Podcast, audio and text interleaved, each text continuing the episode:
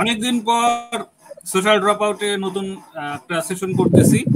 তাকবীরের সাথে এই সেশনটা আগে মাঝখানে অনেক করতাম, কিন্তু তাকবীর বিয়ে করার কারণে দীর্ঘদিন একটা ঘোরের মধ্যে চলে গেছিল।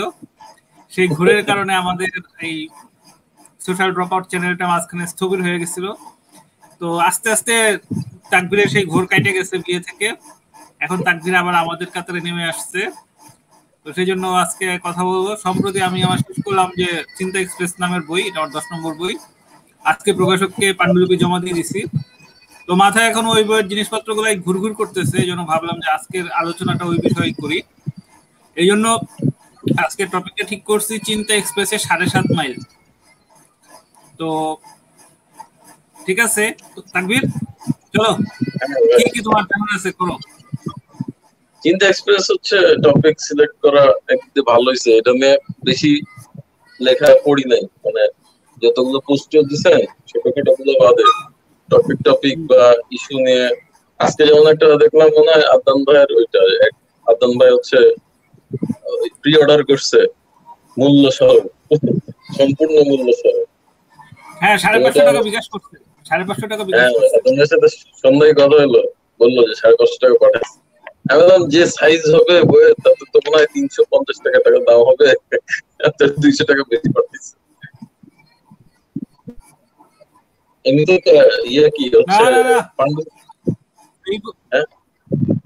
আরো বেশি হবে, পাঁচশো সাড়ে পাঁচশোই হবে। হ্যাঁ, তো আদম ভাই ঠিকঠাক ইয়ে করছে। তো যাই হোক, আমরা মোটামুটি হচ্ছে আজকের আলোচনায় চিন্তা এক্সপ্রেসের। তোমার কথা কেটে কেটে আসে কেন? তোমার কথা শুনতে পাই না কেন? কেটে কেটে আসছে এখন? ঠিক আছে, আচ্ছা কেটে কেটে আসে কেন? চিন্তা এক্সপ্রেসের হচ্ছে আমরা গতিবিধি বোঝার চেষ্টা করি একটু আলোচনার মাধ্যমে। হ্যাঁ হ্যাঁ হ্যাঁ বলো। তো ওই ইয়া ভাই আছে প্রথমে একটা ইন্টারেস্টিং ইয়ে ছিল, লাস্ট মানে দুই দিন আগে দিছিলেন, ওই হচ্ছে পাণ্ডুলিপি পড়তে দিছিলেন। হ্যাঁ, বিটার রিডার পড়তে দিছিলাম চারজনকে। হ্যাঁ, চারজন, দুইজনের কথা শুনছিলাম। হ্যাঁ, দুইজন দুইজন হচ্ছে টাকা দেওয়ার কথা, দুইজন হচ্ছে স্বেচ্ছায় পড়তে চাইছে, তারা টাকা, তাদের টাকা লাগবে না। ও স্বেচ্ছায় পড়বে, ওরা হচ্ছে ফিডব্যাক দিবে শুধু। সেই সেই সপ্তাহে তুমি যেটা পড়ছো, ইন্ডিয়ার যে ছেলেটা যেটা পড়ছো ও স্বেচ্ছাই করছে, ওটা টাকা পয়সার মধ্যে ছিল না। হ্যাঁ, উনি তো লিখছিল যে হচ্ছে সে যেহেতু দেশের বাইরে, সে স্বেচ্ছাই হচ্ছে। এটার এক্সপিরিয়েন্স একটু বলেন ভাই। এটা তো ফার্স্ট করা হইলো এই বলে, মানে এই প্রসেসে ফিডব্যাক নেওয়া তো ফার্স্ট হইলো এই বলে। হ্যাঁ হ্যাঁ হ্যাঁ, এটার এক্সপিরিয়েন্স একটু বলেন।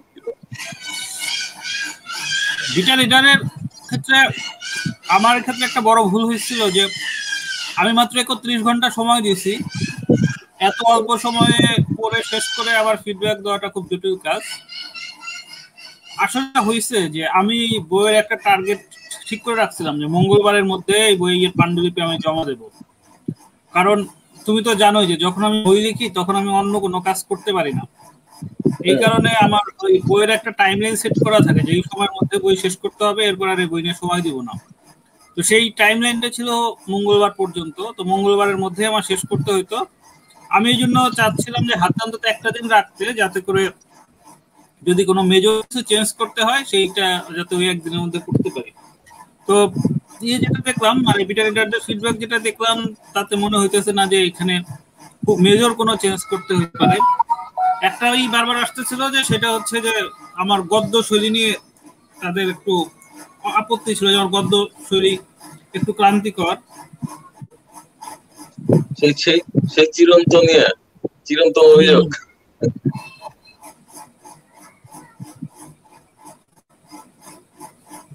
এই জন্য এটা হচ্ছে ঘটনা হয়েছে যে গদ্য শৈলী দ্বারা আমি চেঞ্জ করতে পারবো না, বক্তব্য কিছু থাকলে না হয় চেঞ্জ করতে পারতাম। আর সময় যেটা হইছে একত্রিশ ঘন্টা, তো কাইন্ড অফ একদিনের মত। আর একত্রিশ ঘন্টার মধ্যে তো ঘুমও পড়ে যাবে দুইবার।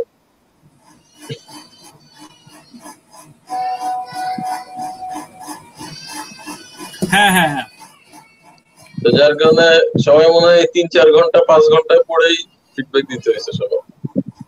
হ্যাঁ হ্যাঁ সেটাই আর কি। তো যাই হোক, বিটা রিডারের ক্ষেত্রে যেটা হয়েছে, এরপরে এরপরে যখন বিটা রিডার তো এইবারই প্রথম করলাম, এরপরের বইতে যখন বিটা রিডার করবো, এটা বইয়ের প্রজেক্ট টাইমলাইনে বিটা রিডারদের জন্য টাইমলাইন হিসাব করে ওইভাবে পাঠাবো। তখন এবার তো আসলে এটা এটা তো হচ্ছে যে সম্পাদক মণ্ডলী যে ইয়ে করলো প্যানেল, ওটা তো বেটার আইডিয়া ছিল। হুম হুম ওই প্যানেলের কি খবর? ওই প্যানেলের তো কোনো আপডেট নাই। হ্যাঁ ওই যে ইয়ে সম্পাদক পরিষদ, হ্যাঁ হ্যাঁ ওইটা স্ট্রাগল করতে চাইলাম না। এটা কি পরবর্তী বইতে শুনতে পাইনি? আবার করো প্রশ্নটা। ওই যে কয়দিন আগে ইয়ে করলো না যে এডিটর্স প্যানেল করবেন, সাতজন না কয়জন নিয়ে যাবেন। হ্যাঁ হ্যাঁ হ্যাঁ হ্যাঁ হ্যাঁ ওখানে ওখানে ওখানে ওখানে আমি রিপ্লাই অনেকগুলা পাইছিলাম মানে, কিন্তু তারা হচ্ছে তারা জীবনে আমার কোনো বই পড়ে নাই। তো এদের আমি কিভাবে রাইটার্স প্যানেলে নিতে পারি? অন্তত একটা দুইটা একটা দুইটা বই তো তার পড়া থাকা লাগবে। এরা প্রায় সবাই হচ্ছে আমার ক্রিকেটের সংক্রান্ত স্ট্যাটাস পড়ে, ক্রিকেট সংক্রান্ত স্ট্যাটাস পড়ে আমার লেখার প্রতি তাদের একটা আগ্রহ হয়েছে। এখন আমি এদেরকে কিভাবে বোঝাই যে আমি ফেসবুকে আমার যে সমস্ত রাইটিং আর আমার বইয়ের লেখা, এটা তো টোটালি আলাদা জগৎ। তোমার যদি আমার কোনো বই পড়া না থাকে, ফেসবুকে দেখা দিয়ে আমার বিচার করলে তো একটা বিরাট বড় বিভ্রান্তির মধ্যে আসে।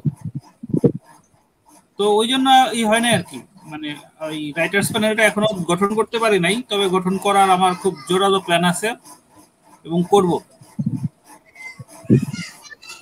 চিন্তা এক্সপ্রেসের যেটা নিয়ে বলা হচ্ছে, চিন্তা এক্সপ্রেসের চিন্তা আসলো কিভাবে, সেই গল্প শুনি আমরা। চিন্তা এক্সপ্রেসের চিন্তা কিভাবে আসলো এটা বইয়ের ভিতরে বলে দিছি অবশ্য, তারপরে তোমাদের এখানে বলে দিই। সেটা হলো যে তোমার আমি বলছিলাম যে মাঝখানে আমি একটা খুব বড় একটা কোম্পানিতে প্রাইভেট ইনভেস্টিগেটরের কাজ করছি। তো প্রাইভেট ইনভেস্টিগেটরের কাজ করতে গিয়ে তখন এত মজার মজার সব কাজ এবং মজার মজার সব অভিজ্ঞতা হয়েছে যে আমার মনে হলো যে এই আমি যে কাজগুলো করি, এইগুলো কাজগুলো আসলে খুবই ইন্টারেস্টিং, কাজগুলো আসলে লিখে রাখা দরকার, মানে ভুলে যাবো এবং কয়েকদিন পর উৎসাহ চলে যাবে। তো ওইখান থেকেই মনে হলো যে এই বায়োপিক অ্যানালিস্ট হিসেবে আমার যে সমস্ত এক্সপিরিয়েন্স সেইগুলো নিয়ে আমি করি। তো ওইখান থেকেই ই হয়েছে। আর তুমি তো চিন্তা এক্সপ্রেস নামটা তো আগেও শুনছো, কারণ এই নাম তো আমি অন্যরকম হ্যাঁ হ্যাঁ তো নামটা ভালো লাগছিল, এই জন্য মানে আমার কনসেপ্টের সাথে এটা খুব মিলে যাচ্ছিল এটা। তো এখানে আর একটা ইন্টারেস্টিং ব্যাপার আছে, এই বইতে কিন্তু তুমিও একটা ক্যারেক্টার। তোমার ক্যারেক্টারটা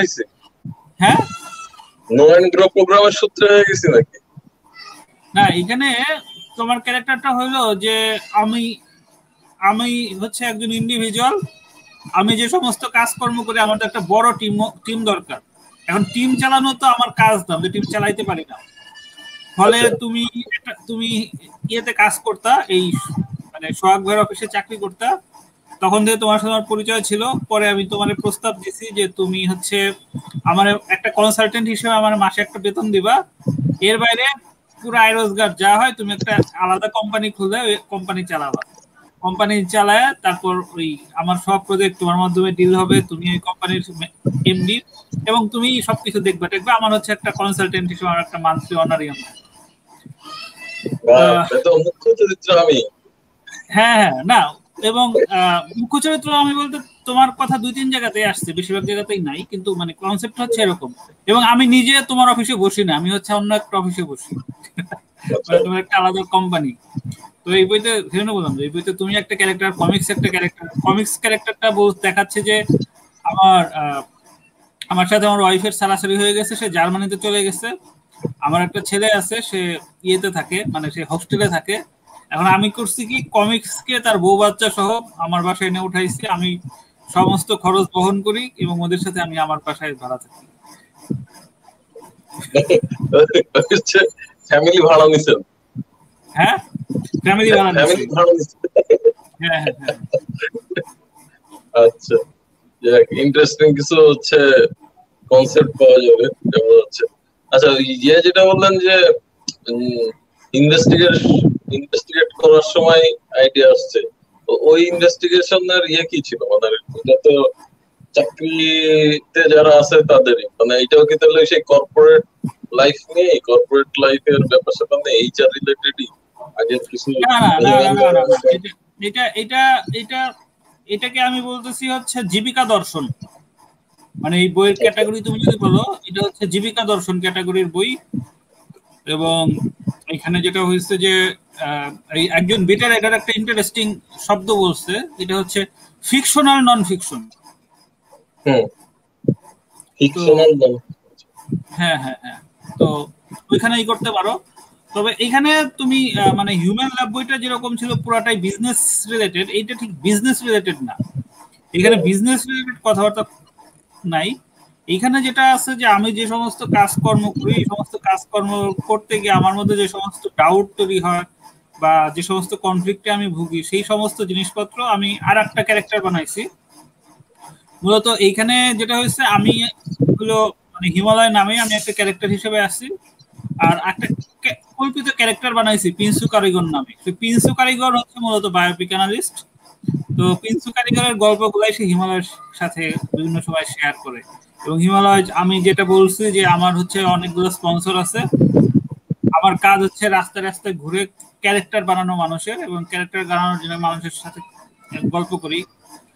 আমার নিজের একটি রাইটার্স প্যানেল আছে, তো সেখান থেকে আমার পিনসু কারিগরের সাথে আলাপ হয়েছিল, এবং পিনসু কারিগরের সাথে আলাপ হওয়ার পরে পিনসু কারিগরের সাথে প্রচুর সময় কাটাই। তো ওইখান থেকেই পিনসু কারিগরের গল্পগুলো আমি শুনতে থাকি। তো আমার হচ্ছে যে স্পন্সর গুলো আছে এদের সাথে আমার চুক্তি হচ্ছে আমি বছরে দুইটা বই লিখবো, এবং বইতে যদি কোনো কোম্পানি বা প্লেসের নাম থাকে সেখানে তাদের কোম্পানির নামগুলো বসায় দেবো। এটা হচ্ছে তাদের সাথে আমার স্পন্সরশিপের চুক্তি। ফলে আমি লেখালেখির বাইরে আমার আসলে আর কোনো কাজ নাই। আমি বছরে মানে আমি আর চার পাঁচটা স্পন্সর আছে, স্পন্সররা আমাকে টাকা দেয়, আমি হচ্ছে লেখালেখি করি। তো ওই পিনসু কারিগরের সাথে যখন আমার পরিচয় হয়েছিল তখন আমি পিনসু কারিগরের সাথে হচ্ছে আলাপ করি, এবং পিনসু কারিগর আমাকে একটা ভিজিটিং কার্ড দেয়। ভিজিটিং কার্ডে পেছনে একটা লাইন থাকে যে ইনভেস্ট আপন পিনসু কারিগর ইফ ইউ চেরিশ ফর, দিয়ে নয়টা সার্ভিস থাকে, যে morality and mobility audit, industrial critic, এরকম নয়টা সার্ভিস থাকে। তো ওই নয়টা সার্ভিসকে ব্যাখ্যা করেই মানে নয়টা চ্যাপ্টার নয়টা চ্যাপ্টার এবং এই তো, এবং পুরো জিনিসটাই হচ্ছে একটা চিঠি ফরম্যাটে লেখা হয়েছে যে সঞ্চিতা নামে একজনকে আমি চিঠি লিখতেছি, চিঠি লিখে লিখে পুরো জিনিসটা বলতেছি। চিঠি ফরম্যাটটা সেকেন্ড বই হইতে যাচ্ছে, ইয়াতে তো এরকম ছিল। চিঠির ফরম্যাটে কি সেকেন্ড বই হইতে যাচ্ছে? যে ইয়াতে তো বেনিফিট অফ ডাউটে তো এরকম চিঠি ছিল অনেক। না, বেনিফিট অফ ডাউটের চিঠির সাথে এই চিঠির অনেক অমিল আছে। এইটা ঠিক যদিও আমি লিখতেছি একজন প্রাপককে উল্লেখ করে, কিন্তু এটা আসলে ঠিক চিঠির মতো না, এটা নর্মালের মতো করে পড়া যায়। এটা জাস্ট আমি লিখছি আর কি, মানে একজন একজন পাঠকের উদ্দেশ্যে লেখা, মানে চিঠির পাঠকের উদ্দেশ্যে লেখা, কিন্তু ভিতরে সব হচ্ছে ঘটনার বর্ণনাই আছে। এইটা কি হচ্ছে যে যেমন আপনার ইয়ে পড়ছে, যারা রং প্যাথি পড়ছে অনেকে, তাদের আহ মধ্যে দু একজনের কাছে শুনছি যে অনেক বেশি সংলাপ, মানে গদ্যশৈলীর বিষয় যেটা আছে ওইটা তো একরকম আছে, সংলাপ ছিল নাকি ওইটাতে অনেক বেশি। তো ওইখানে চিঠির এটাতে তো ওই ওই ইস্যু থাকবে না, এটা তো এক একটা ঘটনার বর্ণনা তিনশো গাড়ি করে দিচ্ছে এরকম। মানে এটা চিঠি পড়তে যেরকম লাগে এটা ঠিক সেরকম না, এটা ঠিক চিঠিও না, এটা হলো যে ধরো তোমার কাছে আমি জবাবদিহি করতেছি, এরকম একটা ব্যাপার। আমি তোমার কাছে জবাবদিহি করতেছি যে এরকম এরকম হলো, তারপরে এটা হলো, তারপরে এটা হলো, ওইরকম আর কি। এটা ঠিক মানে মানে বছরে দুইটা বই লেখার যে ইয়ে আপনার মানে লেখক হিসেবে যে আপনার রিসোর্স হচ্ছে পিনসু কারিগরের কর্মকাণ্ড বা তার হচ্ছে না না এটা হলো যে আমি বলতেছি যে এই যে সঞ্চিতাকে নিয়ে আমি লিখতেছি, সঞ্চিতাকে চিঠিগুলো লিখতেছি, সে সঞ্চিতার ইমেল অ্যাড্রেসই আমার কাছে নাই। তার সাথে আমার যোগাযোগ হয় মূলত হোয়াটসঅ্যাপে এবং মেসেঞ্জারে, কিন্তু তার সাথে আমার কোনো ই নাই। এবং গত ষোলো বছরে তার সাথে আমার দেখা হয়েছে মাত্র দুইবার, একবার সাত বছর আগে, তারপর আবার নয় বছর আগে, এবং দুইবার মিলেও তার সাথে আমার পনেরো মিনিটের বেশি কথা হয় নাই। কিন্তু তাকে আমি হোয়াটসঅ্যাপে বা মেসেঞ্জারে দিয়ে করি, তার কোনো ইমেল অ্যাড্রেস নাই। এই জন্য আমি নিশ্চিতভাবে জানি যে এই চিঠিগুলো সে কোনোদিনই পাবে না। এবং পিনসু কারিগরও বলছে যে তাকে নিয়ে পাবলিকলি কোথাও লেখালেখি করা যাবে না, কারণ তার প্রফেশনের জন্য এটা একটা কমিট মানে কনফ্লিক্ট অফ কমিটমেন্ট হয়। ফলে এই লেখাগুলো আমি কখনো পাবলিকলিও প্রকাশ করতে পারবো না পিনসু কারিগরকে নিয়ে, কিন্তু আমার মনে হয়েছে যে পিনসু কারিগরের এই গল্পগুলো সংরক্ষণ করে রাখা দরকার। সেই ভাবনা থেকে আমি শুনছি তাকে লিখতেছি, কিন্তু আমি জানি যে এগুলো কোনোদিনই সে পাবে না। বুঝছো বিষয়টা? তো এখানে তো হচ্ছে যে মূল উপজীব্য হবে আপনার যে ইয়েগুলো, অবজারভেশন গুলো বিভিন্ন সময় বিভিন্ন অ্যাক্টিভিটি করতে যে হয়েছে, যে মানুষের জীবিকা রিলেটেড যত রকমের কাজ করছেন সেগুলো থেকে যেসব দর্শন আসছে আপনার জীবিকা দর্শন, যেই সেন্সে বলছেন সেগুলো তো মানে রিয়েল লাইফে আপনি যেগুলো এক্সপেরিমেন্ট করছেন ওইগুলো। হ্যাঁ, আমি এখানে বইতে লিখছি যে এই বইয়ের সেভেন্টি পার্সেন্ট হচ্ছে ফ্যাক্ট, থার্টি পার্সেন্ট হচ্ছে ফিকশন। তাহলে তো বেসড অন ট্রু স্টোরি বলা যায়। হ্যাঁ, মানে প্রায় বেসড অন ট্রু স্টোরি বলা যায়। হ্যাঁ, কিন্তু ওই যে থার্টি পার্সেন্ট আর ফিকশন আছে যে, না ওইটুক তো হচ্ছে লেখকদের ইয়ে দেওয়াই হয়, স্বাধীনতা দেওয়াই হয়। না, এইজন্য এইজন্য যে সমস্ত ইনসিডেন্টস বলছি সবগুলা হুবহুজি ওইভাবেই আছে সেটা বলা যাবে না। এই চান্সটা তো সেখানে সেখানে কিছু কম বেশি সেখানে কিছু কম বেশি আছে, মানে বিতর্কিত কিছু আসলে সেটা বলে দেওয়া যাবে যে এটা হচ্ছে ফিকশন, এটা ফিকশন ছিল।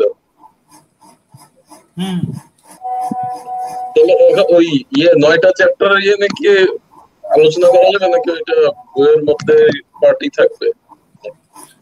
না, তোমার কিছু স্পেসিফিক জানা থাকলে প্রশ্ন করতে পারো, আদারওয়াইজ এইভাবে তো নয়টা চ্যাপ্টার ধরে ধরে বর্ণনা করা মুশকিল। না না, ধরে ধরে বর্ণনা হইতো না, যেমন নয়টা চ্যাপ্টারের আগর কারণ কি এইটাই একটা জানার ইয়ে থাকতে পারে, যে জীবিকা দর্শন মানে মূল এটা যেটা বোঝা গেল যে মানুষের জীবিকা দর্শন নিয়ে কিছু একটা থাকবে এখানে। সেটা সেটা আমি যেটা না আমি যেটা বলতে চাইছি যে একটা সোসাইটিতে তো আসলে লক্ষ লক্ষ ডাক্তার, ইঞ্জিনিয়ার, আমলা, ব্যবসায়ী সবই আছে। সেক্ষেত্রে তুমি যদি মনে করো যে লক্ষ লক্ষ মানুষের ভিড়ে হাঁটবা না, ডিফারেন্ট পথে হাঁটবা, এবং সেই পথে হাঁটতে গিয়ে দেখা যাবে যে তুমি কি করো, তোমার সাথে এক বছর কাটানোর পরও মানুষ শিওর না তোমার এই তোমার প্রফেশন থেকে ইনকামটা মানে প্রফেশনের ক্যারেক্টারটা আসলে কি। সেটাতে তুমি যদি সেটাতে তোমার সোশ্যাল রিকগনিশন বা অন্যান্য ইস্যুতে সমস্যা হবে, কিন্তু তুমি যদি আসলে এই যে একটা অচেনা পথে এবং একাকি হাঁটতে চাও তাহলে তুমি ডিফারেন্ট ধরনের ক্যারিয়ারে আসলে যাইতে পারো, এবং সেই ডিফারেন্ট ক্যারিয়ারে গেলে যে তুমি খুব লোকসান হবা তাও না। টাকা তো আসলে সবভাবে ইনকাম করা যায়। তুমি ধরো একটা বড় কোম্পানিতে চাকরি করলে সেখানে পাঁচশো টাকার যে ভ্যালু, একটা ছোট কোম্পানিতে পাঁচশো টাকার নোট নিশ্চয়ই অন্য কম বেশি হয়ে যাবে না, চারশো নিরানব্বই টাকা বা পাঁচশো এক টাকা হয়ে যাবে না। তো পাঁচশো টাকার নোট সবখানে তো পাঁচশো টাকার নোটই থাকে বাংলাদেশে। আমি সেটাই বলতে চাইছি যে তোমার ক্যারিয়ারটা আসলে তোমার নিজের মন মতো হওয়া উচিত, এবং তুমি আসলে জীবনে যে কাজটা করতে চাইছো তোমার আসলে সেই কাজটাতেই যে কোনোভাবে লেগে থাকা উচিত। তাতে যদি তোমার কিছু সমস্যাও হয় সেটা আসলে কোনো ইস্যু না। সবচেয়ে ভালো হয় যে তুমি ধরা বাঁধা পথে না হাঁটতে, ধরা বাঁধা পথে না হেঁটে নতুন পথ তৈরি করতে পারলে সেটা তোমার মননশীলতার জন্য ভালো। এটাকে আমি মানে স্যাম্পল হিসেবে আমার যে ক্যারিয়ারটা বা পিকানারিস্ট ক্যারিয়ার, এই ক্যারিয়ারটাকে আমি গল্পের আকারে উপস্থাপন করার চেষ্টা করছি, এবং এখানে অনেক ফ্যাক্ট আছে, অনেক ইনসাইট আছে, এবং অনেক ফিলসফির ব্যাপার স্যাপার আছে সব মিলিয়ে। তো এটা আমার কাছে মনে হয় যে এইটা মানে হিউম্যান ল্যাব বইটা অনেকটা কিছুটা ইম্যাচুর ছিল আমার কাছে মনে হয়েছে, এই বইটা ঠিক ইম্যাচুর না, এই বইটা অনেক ম্যাচুর। মানে মাঝখানের এই আড়াই বছরে যে আমি অনেক ইভলভ করছি এই বইটা পড়লে সেটা যে কেউ ফিল করতে পারবে, মানে যারা আমার আগের লেখাগুলো পড়ছে। এই এই মানে এই যে একটা হচ্ছে কি বলে যে নিজে যেটা করতে চাই সেটা করা উচিত, এই যে একটা উপলব্ধি, এই এই জিনিসটা কি এই উপলব্ধি করানোটাই কি হচ্ছে বইতে ইয়ার কাজ থাকে, এই পিনসু কারিগরের কাজ থাকে, নাকি এই লাইনে এনে হচ্ছে সেই অনুযায়ী সবাইকে ট্রেন আপ করা কাজ থাকে? তার অ্যাক্টিভিটি কি থাকে? নয়টা সার্ভিসের কথা বলতো, পিনসু কারিগরের কথা হচ্ছে সমাজ একটা বাজে জিনিস, সমাজ হচ্ছে একটা গার্বেজ, এই জন্য তোমার সমাজের মতো করে চলে বিশেষ কোনো লাভ নাই। সো এই জন্য সে মানে তোমাকে যে মূল্যায়ন করতেছে তার নিজের আসলে যোগ্যতা কতটুকু, তুমি তো তার মূল্যায়ন করতেছো না। ওই জন্য প্রিন্সিপালের কথা হচ্ছে মূল্যায়ন নিয়ে তো চিন্তা ভাবনা না করে তুমি কাজগুলোকে এনজয় করার চেষ্টা করো, এবং যদি তুমি কাজ এনজয় করো দেখবে তোমার কোথা থেকে কোথা থেকে যেন অপরচুনিটি এমনি চলে আসতেছে। এটা একটা অদ্ভুত ব্যাপার, অপরচুনিটি এমনি এমনি চলে আসে। প্রিন্সু কারিগর তার সারা লাইফে যা করছে কোনোটাই সে প্ল্যান করে করে নাই, সবই কিভাবে যেন র্যান্ডমলি এবং ভাগ্যক্রমে কোইন্সিডেন্টালি হয়ে গেছে। তো এই জন্য কেউ যদি নিজের ওই কাজটাতে লেগে থাকতে চায় পারে, সেক্ষেত্রে তার আসলে কিছু করতে হবে না, পুরা সিস্টেমটা এমন ভাবে হয়ে যাবে যে দেখা যাবে সে টিকে গেছে কিভাবে, এই সাহসটা দেখাইতে হবে। মানে সেটা বলছে যে পিঞ্চু কারিগর এখানে কি অ্যাক্টিভিটি করে, মানে সে কি এরকম অনেক ইয়েদের মানে তরুণ যুবকদের কি এই পথে নিয়ে আসে এটা বুঝায় নাকি এতে ট্রেন করে? সারা বইতে পিঞ্চু কারিগর সারা বইতে পিঞ্চু কারিগরকে আমি আমার মতো করে উপস্থাপন করছি। পিঞ্চু কারিগরের নিজের কোনো একজন পিঞ্চু কারিগরের পিঞ্চু কারিগরের নাম থাকে হচ্ছে বাবলু, তার বাবা তার নাম রাখছে বাবলু। তো সে বাবলু নামটা এভিডেমিট করে পিঞ্চু কারিগর রাখছে, কারণ তার মনে হচ্ছে বাবলু নাম নিয়ে আসলে বাবলু কোনো এক্সেপশনাল মানুষের নাম হইতে পারে না, এক্সেপশনাল মানুষের নাম হবে সুকান্ত কানাই এরকম আর কি। তো বাবলু হইলে সে ভিডিওর নাম হয়, হ্যাঁ মানে বাবলু হইলে বাবলু কোনো বিখ্যাত মানুষের নাম বাবলু হইতে পারে না। তো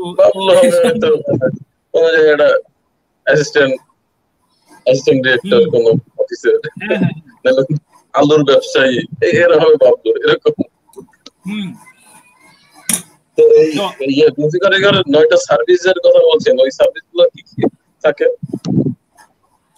একটা হচ্ছে মোরালিটি মোবিলিটি অডিট, এরপরে হচ্ছে মোরালিটি এন্ড মোবিলিটি অডিট, আচ্ছা, এরপরে হচ্ছে ইন্ডাস্ট্রিয়াল ক্রিটিক, এরপরে পার্সোনালিটি প্রসেস ম্যাপিং, এরপরে সাইকোমেট্রিক টেস্ট ডেভেলপমেন্ট, এরপরে হলো কালচারাল এথনোগ্রাফি, তারপরে ইমেজ কম্পোজিশন, তারপরে হচ্ছে ইমেজ কম্পোজিশন আর ব্র্যান্ডিং, তারপরে হচ্ছে সোশ্যাল বিহেভিয়ার এক্সপেরিমেন্ট, তারপরে হচ্ছে সেলফ ডিসকভারিং ওয়ার্কশপ, আর লাস্ট যেটা হচ্ছে টিনেজার গ্রুমিং। এই নয়টা এগুলোর হেডিংগুলো শুনে তো যেটা মনে হচ্ছে যে মানে ও কি কি সার্ভিস দিতে পারে, মানে কোন জায়গায় চেঞ্জ আনতে চাই সেই জায়গায় মনে কাজ করবে, মানে সেই সার্ভিস গুলোরই নাম, তাই তো? হম এটা ভিজিটিং কার্ডের ব্যাক সাইডে লেখা থাকে যে ইনভেস্ট এখন পিন্সু কারিগর ইফ ইউ চেরিশ ফর দিয়ে ওই নয়টা থাকে। আর নিচে থাকে হচ্ছে I will likely feel relieved if you can restrain from questioning, মানে এগুলো দেখে তোমার যদি কোনো প্রশ্ন করে প্রশ্ন না করে থাকতে পারো তাহলে আমি খুবই খুশি হব, এটা হচ্ছে তার কথা। এরপরে এরপর আমি এই কার্ডটা দেখে তাকে বলি ভাই এটা আসলে কাজ কি, সে বলে এই যে দেখছেন আপনি আটাশ সেকেন্ডের মধ্যে প্রশ্ন করে ফেলছেন। মানে সে হচ্ছে ইন সার্চ অফ কোশ্চেনস, মানে সে জানে যে এটা এগুলো দেখলে মানুষ তার প্রশ্ন করবে।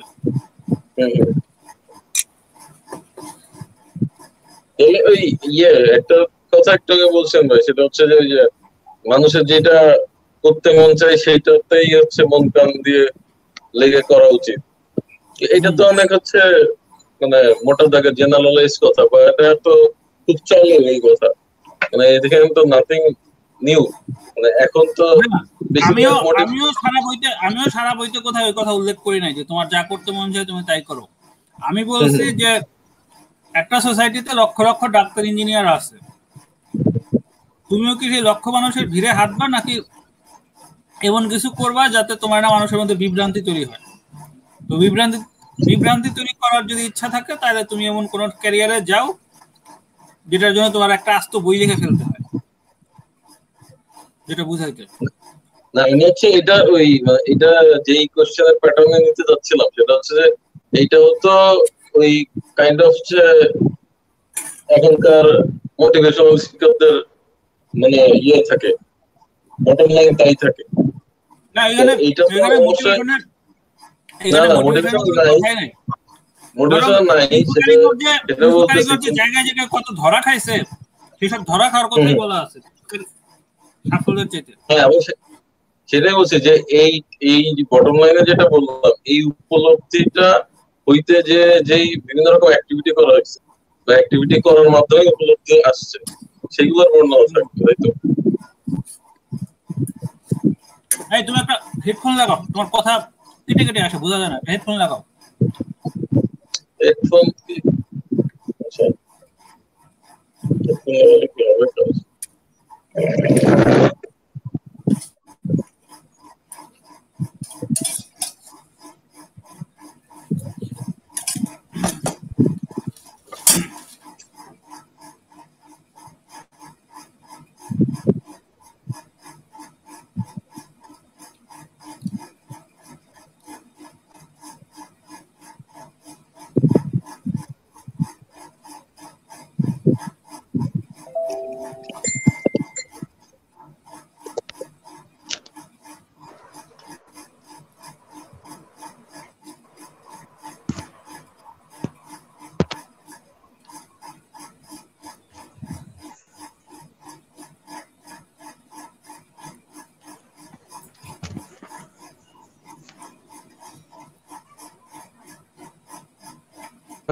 Hello, hello, hello. হ্যাঁ শোনা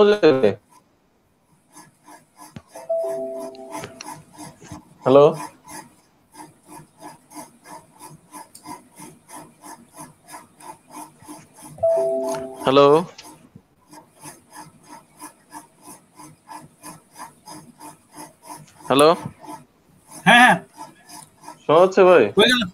হ্যাঁ হ্যাঁ এখন তো অনেক ভালো।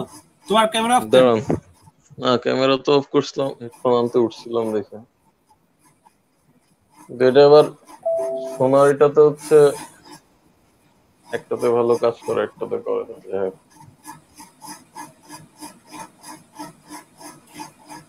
হম যেটা বলতেছিলাম ভাই, যে মোটিভেশনের ইয়ে নাই ঠিক আছে, কিন্তু মোটিভেশনাল কথাবার্তার শেষে বটম লাইন যেটা থাকে, এটার বটম লাইনে ওইটা। কিন্তু আপনি যেটা বলতেছেন ডিরেক্ট নাই, কিন্তু ওইটা যে উপলব্ধিটা আসছে তো ওই অ্যাক্টিভিটি গুলা থেকে, মানে আপনি যেটা বলতেছেন যে ঠেকে ঠেকে শিখছে যে, বা বিভিন্ন জায়গায় ধরা খাইছে সেইগুলো থেকে, তাই তো? না এটা আসলে তাহলে হয়তো আমি জিনিসটা ঠিকভাবে বুঝাই বলতে পারতেছি না। এটা ঠিক মোটিভেশনের বিষয় না, এটাকে তুমি কিছুটা ইও বলতে পারো, মানে কিছুটা তুমি বায়োগ্রাফির জায়গা থেকেও দেখতে পারো। এটা ঠিক মোটিভেশন না, এটা হলো যে তুমি মানে তুমি যদি অ্যারোগেন্ট হইতে হও বা বেয়াদব প্রকৃতির হও, সেটা আসলে সেক্ষেত্রে তোমার সাথে সোসাইটির অ্যাডজাস্ট করতে যে সমস্যাগুলো হবে বলতে পারো, সেই সমস্যার জায়গা থেকে আমি জিনিসটা দেখে ই করার চেষ্টা করছি, ব্যাখ্যা করার চেষ্টা করছি। এবং মানে সেই সমস্যা যে আলটিমেটলি সমস্যা না এরকম না, না এটা এটা অবশ্যই সমস্যা, এই সমস্যা। এবং আমি একটা খুব গুরুত্বপূর্ণ প্রশ্ন রাখছি আসলে, যে মানুষের তাইলে আসলে কিরকম হওয়া উচিত? মানুষ কি এরকম আকাশের দিকে তাকায় তাকায় চিন্তা করবে, নাকি মানুষ হচ্ছে অর্থ উপার্জনের চিন্তা ভুলে যাবে? না কি করবে মানুষ আসলে? তাহলে কি করবে, মানে সারাদিন সময় পেলে বই পড়বে, না কি করবে মানুষ আসলে? মানুষের স্ট্যান্ডার্ড মানে স্ট্যান্ডার্ড জীবনযাপন তাহলে আসলে কোনটা? বা মানুষ মানুষের যে কমিউনিকেশন হয়, কমিউনিকেশনের ভিত্তি তো তাহলে নড়বড়ে হয়ে যাচ্ছে। ফলে সমস্যা যেটা হয়, এই সমস্যাটা সোসাইটির না, সমস্যাটা আসলে ধরো এই ধরনের ব্যক্তি নিজের মধ্যেও আছে। তারা সম্ভবত বিভ্রান্তিতে ভুগে যে আসলে তারা জীবন বলতে কি বুঝে, বা জীবন থেকে তারা আসলে কি চায়।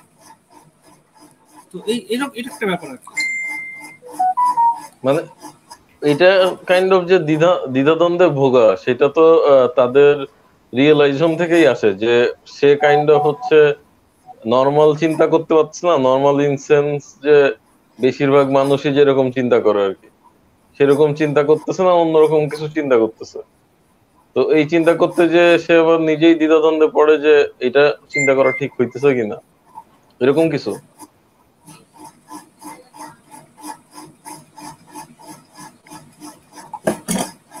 হুম বলো, আবার বলো। হ্যাঁ, ওই বলতেছিলাম যে যে সে হয়তো মানে একটা মানুষ নরমালের চেয়ে একটু অন্যরকম চিন্তা করে। নরমাল এই যে এই সেন্সে যে বেশিরভাগই যে প্যাটার্নে চিন্তা করে বা কাজ করে, ওর বাইরে কিছু চিন্তা করে বা কাজ করে বা করতে চায়।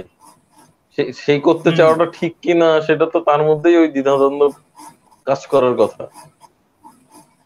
সো এই কোশ্চেনটা করে মানে কি আমি এই বইতে একটা ইন্টারেস্টিং কথা লিখছি কি এইখানে আমি বলছি যে মানুষের যে দ্বিধায় ভুগে, ডিলেমা, ডিলেমাকে ডিলেমা এবং ডাউট এই দুটা ব্যাপারকে মানুষ সাধারণত মনে করে যে এতে করে কনফিডেন্স কমে যায়, মানুষের মধ্যে প্রোঅ্যাক্টিভনেস কমে যায়। কিন্তু আমি মনে করি যে ডিলেমা থাকা উচিত। মানুষের মধ্যে থেকে যদি ডিলেমা উঠে যায়, সে আর নতুন কিছু ক্রিয়েট করতে পারবে না বা তার ভিন্নভাবে একটা জিনিসকে দেখার ইচ্ছা কমে যাবে। ফলে ডিলেমার আমি খুবই পক্ষে, মানে মানুষের প্রত্যেকটা চিন্তাশীল মানুষেরই প্রচুর পরিমাণে ডিলেমা থাকা ভোগা উচিত এবং ডিলেমা খুব উপকারী জিনিস। মানে এটা কি রকম ডিলেমা? এটা মানে কি এক্সাম্পল দিয়ে যদি বলতেন, যে হচ্ছে কোনো কাজ করার ক্ষেত্রে না কোনো ভাবনার ক্ষেত্রে বা ডিসিশন নেওয়ার ক্ষেত্রে? প্রত্যেকটা ক্ষেত্রেই মানুষের মানুষের এত কনফিডেন্সলি কোনো কিছু বলা বা চিন্তা করা উচিত না যে আর এটা তো এরকমই হবে। যেমন যে কোনো একটা ঘটনা, যে আর এটা তো এরকমই হবে, যে কোনো একটা ব্যক্তি সে তো এরকমই করার কথা। তো এই যে এত কনফিডেন্টলি করা, আমার মনে হয় যে কনফিডেন্স জিনিসটা আসলে এটা একটু ওভারহাইপড। কনফিডেন্সটা পারফর্মিং আর্ট ছাড়া আর কোনো ক্ষেত্রে কনফিডেন্স এত থাকা উচিত না, ডিলেমা থাকা উচিত। ইভেন পারফর্মিং আর্টেও কিছুটা ডিলেমা থাকা উচিত। আমার মনে হয় যে ওভারঅল আমাদের লাইফস্টাইল যেভাবে ডিজাইন করে, লাইফস্টাইলের মধ্যে প্রচুর ভুল মেসেজ দেয়া আছে। এই কনফিডেন্স, কমিউনিকেশন, এই জিনিসগুলোকে যেভাবে ইউজ করা হয়, আমার মনে হয় যে এই জিনিসগুলো সেরকম না। যদিও আমি এই বইতে সেগুলো বলি নাই, কিন্তু ভবিষ্যতে তো আমি আরো বই লিখবো, তখন আসলে এই জিনিসগুলো নিয়ে আরো আমার ব্যাখ্যা করার ইচ্ছা আছে। মানে কনফিডেন্স এই ক্ষেত্রে বলতে চাচ্ছেন যে কোন একটা জিনিসের শেষ এক মানে শেষ বিন্দু বা ফুল স্টপ করে দেয়, কোন একটা ভাবনা, কোন একটা কোন একটা জিনিসের জার্নি ফুল স্টপ হয়ে যায়, এখানে ব্রেক হয়ে যায়। কনফিডেন্সটা যদি মানে কেউ শো করে বা প্র্যাকটিস করে, ওই এই জায়গায় ডিলেমার কথা বলছেন, যে সে হয়তো কোন একটা ডিসিশন এখন নেওয়া লাগবে, আমার আমার নেওয়াই লাগবে, নেওয়া হবে, কিন্তু সেই ডিসিশনটাও যে হান্ড্রেড পার্সেন্ট রাইট বা একদম কনফিডেন্টলি ওইটাই রাইট হিসেবে নেওয়া, এরকমটা হইলে পরবর্তীতে এটা আসলে অন্য কোনো কাজের উপর ইফেক্ট পড়বে বা ওই কাজেরই রেজাল্টের উপর ইফেক্ট পড়বে। মানে সে যদি ওই ওই কাজটা পরবর্তীতে করে বা এই ধরনের অন্য কোনো কাজ করে, তাহলে সে তো আসলে আর অন্য কোনো অল্টারনেটিভ ভাববে না, এরকম তো? হ্যাঁ, হুম হুম হুম। তো মানে এই এই এইটার চর্চা তো ধরেন যে আমাদের ছোটবেলা বা আমাদের কালচারালি এটার প্র্যাকটিস নাই, তাহলে এই এটা এই অল্টারনেটিভ ভাবনা চিন্তার প্র্যাকটিসটা কিভাবে হইতে পারে বা আসলে শুরু কিভাবে হইতে পারে? কিভাবে হইতে পারে এটা তো বললাম যে এইটা আমার মানে আমার এই বইয়ে তো এটা টার্গেট ছিল না। এইখানে শুধু আমি এই দুটা শব্দ ব্যবহার করছি, যে ডিলেমা এবং ডাউট, এই দুটো জিনিস আসলে খুবই দরকারি। কিন্তু আমার আলাদাভাবেই একটা বই লেখার ইচ্ছা আছে। আমার তো মাত্র দশটা বই হলো, এরপর ইন্টারভিউর বই দিয়ে এগারোটা হবে, যেখানে আমি এই যে কনফিডেন্স, কমিউনিকেশন, এই জিনিসগুলা নিয়ে আমার যে ভাবনাগুলো আছে সেগুলো শেয়ার করার ইচ্ছা আছে। হয়তো করবো, সুস্থ থাকলে হয়তো লিখবো এগুলো। কিন্তু সমস্যাটা যেটা হয়েছে যে আমি তো আসলে কোনো ফিক্স চাকরি করি না, যে কারণে এই রেগুলার আমার কাজের মধ্যে থাকতে হয়। এই কারণে বই লিখতে গেলে কাজগুলো হ্যাম্পার্ড হয়ে যায়, এই কারণে আমার ই হয় না। মানে সত্যি সত্যি যদি আমার দুই পাঁচটা স্পন্সর থাকতো তাহলে খুব ভালো হতো। ও হ্যাঁ, এই যে তখন বলছিলেন যে ভবিষ্যতে স্পন্সর পাওয়া যেতে পারে, এই যে স্পন্সর থাকার ইয়েটা উল্লেখ করছেন বইয়ে, বা ওইখানে হচ্ছে আপনার প্ল্যানিং এ আমি হচ্ছে কাজ করি, তারপরে আপনার এই পিঞ্চুকারের সাথে দেখা হওয়া বা তার কাজগুলো বা সার্ভিস গুলা সব মিলাই হচ্ছে আমার কাছে কেন জানি মনে হচ্ছে এই বইটা হইতে যাচ্ছে আপনার একটা বড় সড়ো সিভি। না, এটা তো আমার প্রত্যেকটা বই তো আমার সিভি। হ্যাঁ, মানে সেটা তো যেমন হচ্ছে যেমন হিউম্যান ল্যাব, হিউম্যান ল্যাব বইটা তো একটা সিভি ছিল। বনতা ক্লাব, ওইটাও আমার একটা সিভি ছিল, বা নামহীন বই, এটাও আমার একটা সিভি ছিল। এখন প্রত্যেকটা রাইটারেরই আসলে তার বই সিভি হিসেবে কাজ। হুম, তো তুমি আলাদা করে সিভি ওইভাবে বলতে পারো, কিন্তু প্রত্যেকটা জিনিসই তো আসলে মানে কি হয়, মানে আমি জিনিসটাকে কিভাবে দেখতে চাচ্ছি, তো সেই চাওয়াটা আমি লিখতেছি। এখন কেউ যদি ফিল করে যে তার চাওয়াটা পূরণ করি, সেটা তো আমার জন্য ভালো না। তো আলটিমেটলি কি হয়, মানে প্রত্যেকটা প্রত্যেকটা রাইটার কিন্তু সে কি দেখতে চায় সেটাই আসলে লেখে। ইভেন যারা প্রেম ভালোবাসার গল্প উপন্যাস লেখে, তারাও কিন্তু আসলে প্রেম ভালোবাসাটাকে কিভাবে দেখতে চায় সেটাই কিন্তু আসলে লেখে, বা সে হয়তো কিভাবে করতে চাইছিল প্রেম ভালোবাসা, করতে পারে নাই, সেটা সেটাই ইয়ে করে, সেটাই ট্রাই করে। হুম হুম, বা কোন একটা কাজ করছিল যেটা, হ্যাঁ ভাই শোনাচ্ছে? হ্যাঁ বলো। না, এইটা আমি হচ্ছে ডিরেক্ট সিভি হিসেবে এই কারণে উল্লেখ করলাম যে হয়তো অনেকে চিন্তা করে যে আপনি কি করেন এখন, বা কি করতে চান, বা কি করলে ভালো হয়, এরকম কিছু কোয়েশ্চেন হয়তো করে। তা তাদের জন্য একটা মানে আর কি দশ মার্কের দশ মার্কের তো না, বর্ণনামূলক অ্যান্সার হবে তাদের জন্য, বা পড়লে হয়তো রিয়েলাইজ করবে অনেকে যে এই ধরনের আমার আমার বই লেখাটার ফিলোসফি তো ওইখানে যে আমি এই যে ওই বড় কোম্পানিতে যখন আমি প্রাইভেট ইনভেস্টিগেটরের কাজটা করলাম, কাজটা করে আমি অত্যধিক মজা পাইছি, এবং তখন মনে হয়েছে যে এই মানে এখন আমার যে মনোভাব, এই মনোভাবটা নিয়ে একটা বই লিখে ফেলা উচিত। এটা আমি আর জাস্ট দুই মাস পরে এই আমার এই অনুভূতিগুলো আর থাকবে না, তখন আমি হয়তো অন্য কিছু নিয়ে ব্যস্ত হয়ে পড়বো, তো এই জিনিসটা হারাইতে দেওয়া উচিত হবে না। সেইখান থেকেই বইটা লিখছি, এবং বইটা লিখে আমার ভালো লাগছে। আমি তোমার বললাম তুমি যখন পড়বা তোমারও বইটা পড়ে ইন্টারেস্টিং লাগবে।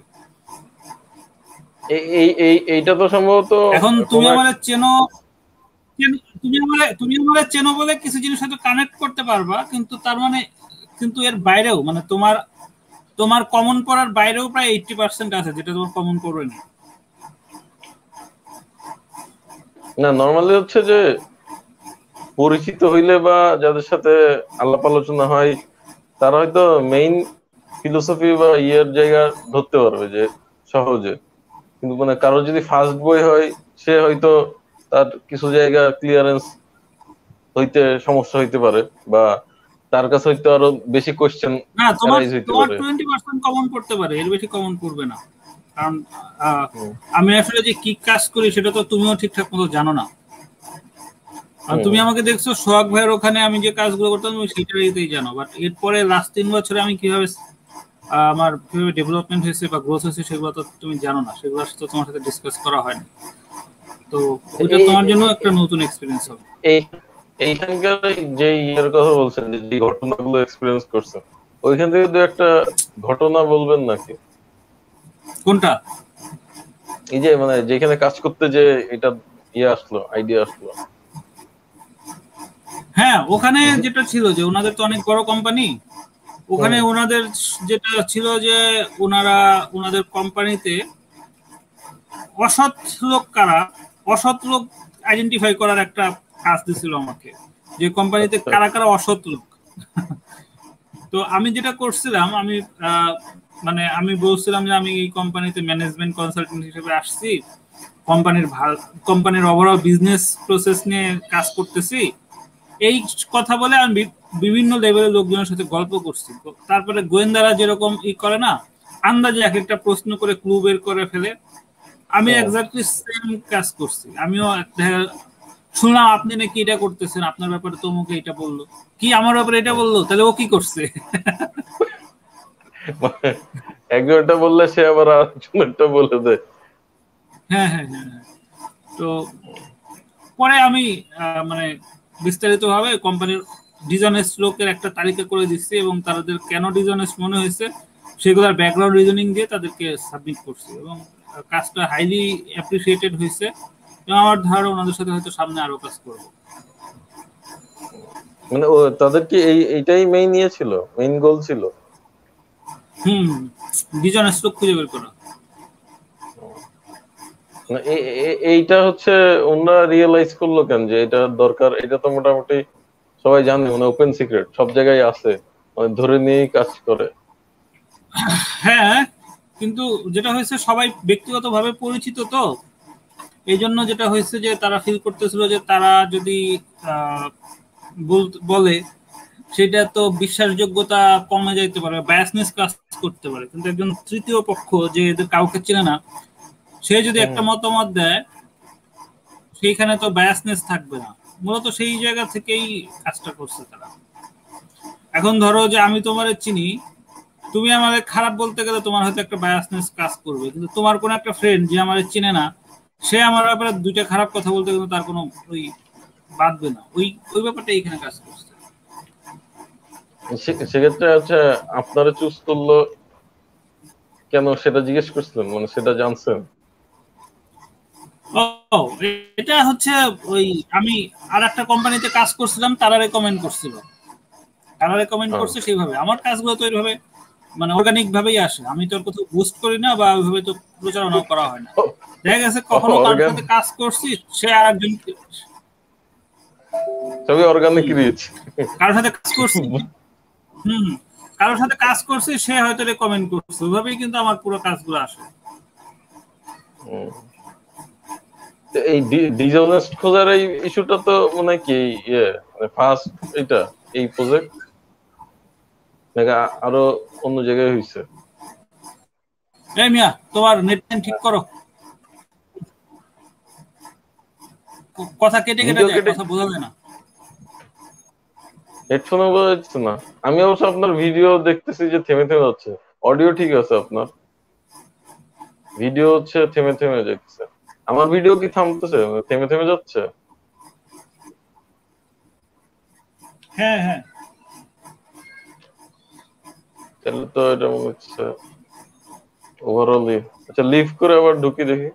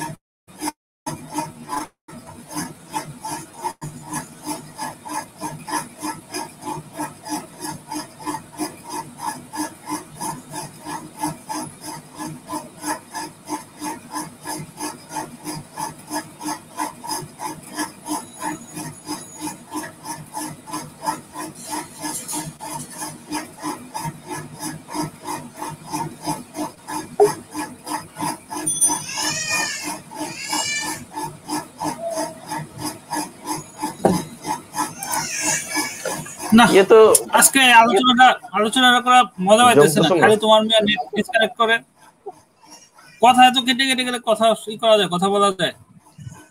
তোমার নেটে কি হইছে? তো কিছু তো হয় না, কিন্তু ফুলই দেখাইতেছে। আমি হচ্ছে অডিও ঠিকঠাক শুনতেছি, আপনার ভিডিও মাঝে মধ্যে একটু আটকাইতেছে, বুঝতেছি না আর কি। হ্যাঁ বলো, এবার আজকে আজকে আলোচনা সমাপ্ত করে দেব। না ওই যেটা বলতেছিলাম যে ওই এই সেম প্রজেক্ট কে আর অন্য কোন জায়গায় করছেন নাকি, মানে এই সেম প্রজেক্ট এই সেন্সে যে এখনো এখনো করি নাই, তবে এখনো করি নাই তবে না এখনো না এটা এটা দুই বছর আগে একটা কোম্পানিতে করছিলাম। ওখানে ঠিক এই এইরকম ছিল না, ওইখানে ছিল হচ্ছে যে তারা কিছু লোককে ফায়ার করবে, কাদের ফায়ার করা উচিত আগে আগেই ফিক্স করে নিছে যে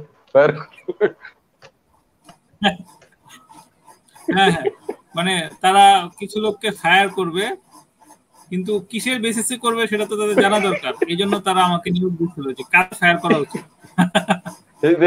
এই এই কোশ্চেন করেননি যে আপনারা এই ডিসিশন কেন নিলেন, মানে শুধু কস্ট কাটিং এর জন্যই নাকি অন্য কিছু? চেয়ার চেয়ার সংকট অফিসে? না, এটা সিদ্ধান্ত নিচ্ছিল যে তাদের কোম্পানির গ্রোথ আটকে গেছে, এবং গ্রোথ আটকে যাওয়ার কারণ হচ্ছে অদক্ষ এবং অপেশাদার লোকজন। এই জন্য জঞ্জাল কমাইতে হবে, সেই জায়গা থেকে তারা ডিসিশন নিয়েছিল। আচ্ছা, এইটার থেকে একটা জিনিস মনে আসলো ভাই, একটা আলোচনায় শুনছিলাম দুই দুইজন এন্টারপ্রেনার আর কি কথা বলতেছিল একটা বই নিয়ে সম্ভবত। তো ওইখানে হচ্ছে বলতেছিল যে এরকম একটা নাকি রেশিও আছে যে এই এমপ্লয়ি টার্নওভার বছরে মোটামুটি পাঁচ থেকে দশ পার্সেন্ট এরকম হওয়া উচিত, মানে থেকেই যাবে থেকেই যাবে অনেকদিন, এটাও ভালো না। আবার হচ্ছে আসবে যাবে আসবে যাবে, এটাও ভালো না খুব। এইটার ব্যাপারে কি কোনো ইয়ে আছে আপনার মতামত আছে? হ্যাঁ, মানে অবজারভেশন আছে কয়েকজন যাওয়া কোম্পানিতে লোকজন যাওয়া শুরু করে থাকা উচিত, লোকজন যাওয়া শুরু করে থাকা উচিত, তাতে ফ্লো থাকে। মানে এটার ইয়ে কি, মানে প্রোস কনস কি তার উপলব্ধি কি? মানে এটা তো হচ্ছে নরমালি দেখলে এরকম হয় না যে যে কয়জন দিয়ে শুরু হইছে তারাই হচ্ছে তাদের চাকরি জীবন শেষ পর্যন্ত থাকলে ভালো, কারণ তারা লয়াল থাকে। না না না, এটা এটা এটা তো আসলে অত্যন্ত রং কনসেপ্ট। কারণ হচ্ছে কারণ দেখো কারণ দেখো যে প্রত্যেক বছর তোমার ইনক্রিমেন্ট কিন্তু দিতেই হবে, কিন্তু সেই অনুপাতে তোমার দক্ষতা যদি না বাড়ে এবং করার মতো মানে কন্ট্রিবিউট করার মতো এনাফ স্কোপ না থাকে, তাহলে একটা পর্যায়ে গিয়ে কিন্তু তোমার ইনক্রিমেন্ট দিতে দিতে এমন অবস্থা হবে যে ইনক্রিমেন্ট অনুপাতে আউটপুট সেরকম নাই। তো এটা তোমার জন্য লস না? তার চেয়ে সে যদি চলে যায়, তার জায়গায় অন্য একটা লোককে এর চেয়ে কম স্যালারিতে রিক্রুট করে সেটা একই ধরনের আউটপুট দিবে, যে কারণে এই সমস্ত লোকজন চলে যাওয়া তো অনেক ভালো। যদি এক্সেপশনাল কোনো ক্যান্ডিডেট না হয়, তাহলে আসলে কোনো কোম্পানিতেই মানে এক্সেপশনাল ক্যান্ডিডেটের বাইরে একটা ক্যান্ডিডেট কোনো কোম্পানিতে পাঁচ বছরের বেশি থাকা উচিত না, থাকলে সেটা সেই কোম্পানির জন্য লস যদি সে এভারেজ পারফর্মার হয়। সেক্ষেত্রে এক্সেপশনাল হলে সেটা ডিফারেন্ট ইস্যু, সেটা কোম্পানির এন্ড থেকে কোনো দায়বদ্ধতা থাকা উচিত না যে তার স্কিল ডেভেলপ কেন হলো না বা সে এনাফ চ্যালেঞ্জ কেন হইলো না। না, এটা তো এটা তো আসলে থিওরিটিক্যাল কথা। কারণ কোম্পানি বলতে আসলে কি বোঝায়? কোম্পানি তো মানে হচ্ছে কি, কোম্পানির ওনাররাই তো, তাই না? তো বাংলাদেশের ওনাররা আসলে যেটা হয়, বাংলাদেশের ওনারদের ফেস ভ্যালুর উপরে আসলে কাজ পাওয়া, প্রোডাক্ট বিক্রি, সার্ভিস এগুলো নির্ভর করে। মোটামুটি middle company, mid level enterprise যেগুলো, সেখানে কিন্তু ধরো তুমি ওই কোম্পানির সিইও বা এমডি কোথাও না গেলে তাহলে কাজও দিবে না, ওইভাবে তারপরে আস্থাও তৈরি হবে না, যে কারণে তারা তো তাদের মতো কাজ করে। এখন এর বাইরে এগুলো নিয়ে তো ব্যস্ত থাকতে গেলে পরে তারা যে এই যে ম্যানেজমেন্ট করা, এটা তাদের জন্য একটু ডিফিকাল্টি। তো এই যে গ্রোথ করা, এটা আসলে ব্যক্তি নিজের উপরে থাকতে হবে যে আমার অলওয়েজ পারফর্মিং থাকতে হবে। কিন্তু যেটা হয়, অধিকাংশ কর্মী মনে করে যে অফিসে অফিসে তার স্যালারির চাইতে বেশি, যতটুকু স্যালারি দেয় তার চেয়ে বেশি খাটায় নেয়, কখন ছুটি হবে, কখন বাসায় যাবে, এইসব চিন্তা ভাবনা করলে তার আসলে ডেভেলপমেন্ট কিভাবে হবে?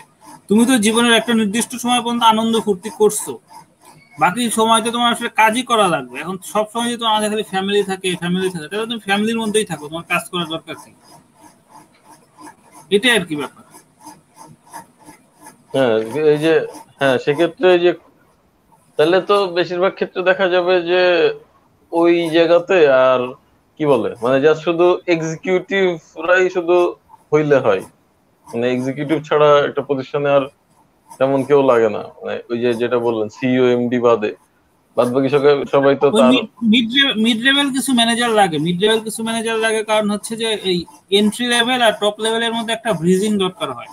ওই ব্রিজিং এর জন্য কিছু মিড লেভেল ম্যানেজার দরকার হয়, কিন্তু বাংলাদেশের মিড লেভেল ম্যানেজারদের অবস্থা খুবই খারাপ। বাংলাদেশে ভালো মিড লেভেল ম্যানেজার খুবই কম, এটা একটা বড় রকম সংকট বাংলাদেশের। আমি তো অনেক ইন্ডাস্ট্রিতে ঘুরলাম, তো এটার কারণ কি ভাই? হুম, এটার কারণ কি? মানে এটা মিড লেভেল ম্যানেজার, হুম, এটার এটার কারণ হলো যে আসলে ওই যে বাংলাদেশের কালচার হচ্ছে মাইক্রো ম্যানেজার কালচার, মানে এমডি সিইও এরা এত ছোট ছোট কাজে ব্যস্ত থাকে, যে কারণে হয় কি মিড লেভেল ম্যানেজাররা নিজেদের ওই এম্পাওয়ারমেন্টটা ফিল করে না এবং তাদেরকে তাদের এন্ট্রি লেভেলের লোকজনভাবে সম্মান করে না। তারা সরাসরি সিও এমডি এদের সাথে কথা বলতে স্বাচ্ছন্দ্য বোধ করে, ফলে তারা যেটা হয় তারা নিজেদের তারা তখন মানসিকভাবে সিও এমডির উপর অনেকভাবে নির্ভরশীল হয়ে পড়ে এবং তারা ভাবে যে তারাই তো আছে সব ডিসিশন নেওয়ার জন্য। তাদের মধ্যে ওই এম্পাওয়ারমেন্টটা হয় না এবং এম্পাওয়ারমেন্ট হওয়ার না হওয়ার কারণে তাদের স্কিলও ডেভেলপ করে না। এটাই মূল সমস্যা, মাইক্রো ম্যানেজমেন্ট কালচার থেকে এটা হয়েছে, মাইক্রো ম্যানেজিং থেকে। এবং সেটা তো তুমি তোমাদের অফিস দেখেই বুঝতে পারো যে সোহাগ ভাই কোনো গুরুত্ব কয়টা গুরুত্বপূর্ণ কাজ করে আর এই ধরনের মাইক্রো ম্যানেজ কয়টা করে। তো সোহাগ ভাইয়ের মতো অবস্থা বাংলাদেশের প্রায় অধিকাংশ কোম্পানি থেকে,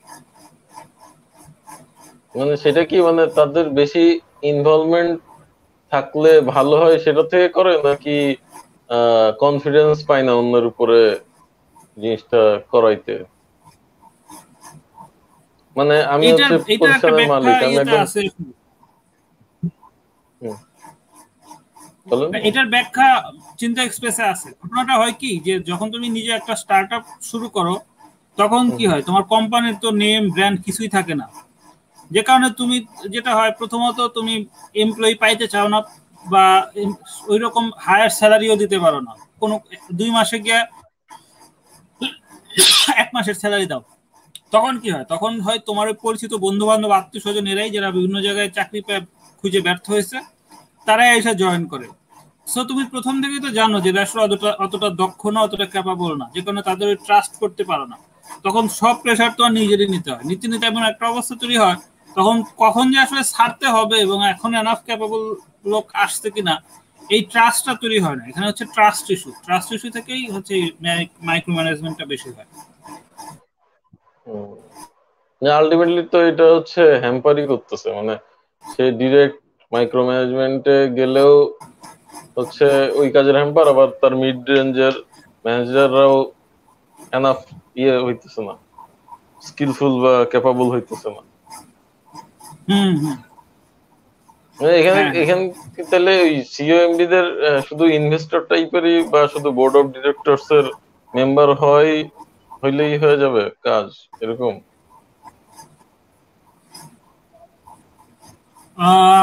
না, এটা আসলে বাংলাদেশের বিজনেস কালচারে যারা কোম্পানির মালিক তাদের হচ্ছে পিআর রেপ সময় দিয়ে একটা সার্টেন টাইমের পরে পেইড সিও রাখা উচিত। পেইড সিও রাখলে যারা হচ্ছে ধরো বিভিন্ন কোম্পানিতে সিও হিসেবে কাজ করে আসছে ওরকম পেইড সিও রাখা উচিত। তারা যেটা হবে তারা তাদের ফেস ভ্যালুর কারণে কিন্তু আসলে কোম্পানি চলে, ফলে তারা অপারেশন থেকে নিজেদের সরায় নিলে হবে না, তাদের একমাত্র কাজ হবে পিআর করা, পিআর নিয়ে ব্যস্ত থাকবে, কোম্পানি চালাবে হচ্ছে পেইড সিও দিয়ে। তাইলে মোটামুটি সেটা একটা স্ট্রাকচারে দাঁড়াবে, আদারওয়াইজ এর কোনো সলিউশন নেই। হুম এটা এটা একটা বেটার ইয়ে হতে পারে, বেটার সলিউশন। তাহলে তো হচ্ছে নেটওয়ার্ক আবার হুম ভাই